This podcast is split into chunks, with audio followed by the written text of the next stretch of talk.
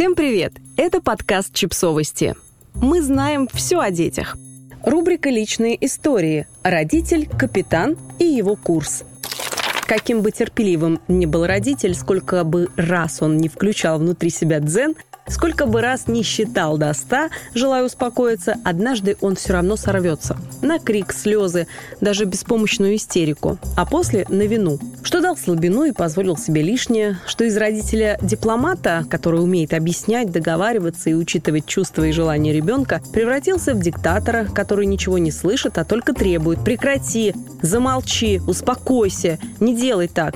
Родитель – тот же сосуд, который лишь кажется бездонным. Ребенок заполняет родительский сосуд перепадами настроения, детскими истериками, кризисами, непослушанием, болезнями, недосыпами, упрямством, бесконечным «хочу» и «дай», нежеланием идти на уступки и продавливанием границ. И вот уже мама, которая сама же ввела правила «говорить спокойно и не злиться», переходит на крик.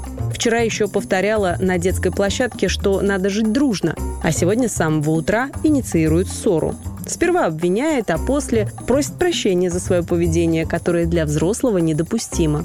«Пойми, ты иначе не хотел меня услышать». Мама ищет оправдание для себя. «Мне больше ничего не оставалось», – взывает ребенка к пониманию.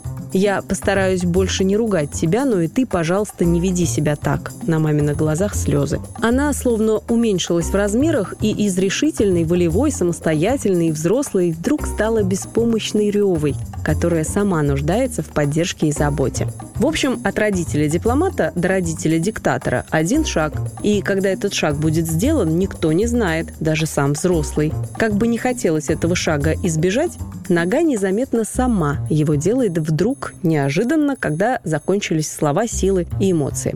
Когда дипломат не просто устал, выдохся.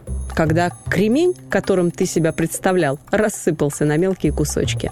Родитель-дипломат и родитель-диктатор придерживаются противоположных методов воспитания – невозможно поверить, что оба способны существовать в одном человеке, пропуская друг друга вперед в зависимости от ситуации. Этот переход напоминает больше очень резкий скачок, встряску, рывок, и потому такой болезненный и разрушительный прежде всего для родителя. Что же делать?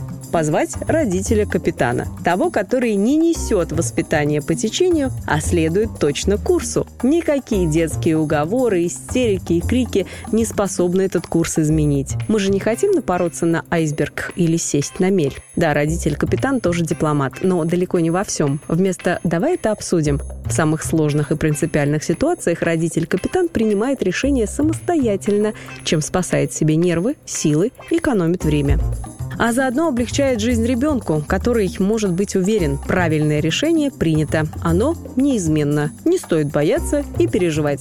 Конечно, в родителе-капитане можно рассмотреть черты родителя-диктатора, но не спонтанно требующего, а заранее установившего правила, без которых ребенок развивается хаотично, не имеет ориентиров, границ и стоп-кранов, что, как мы уже выяснили, ведет к переполнению родительского сосуда.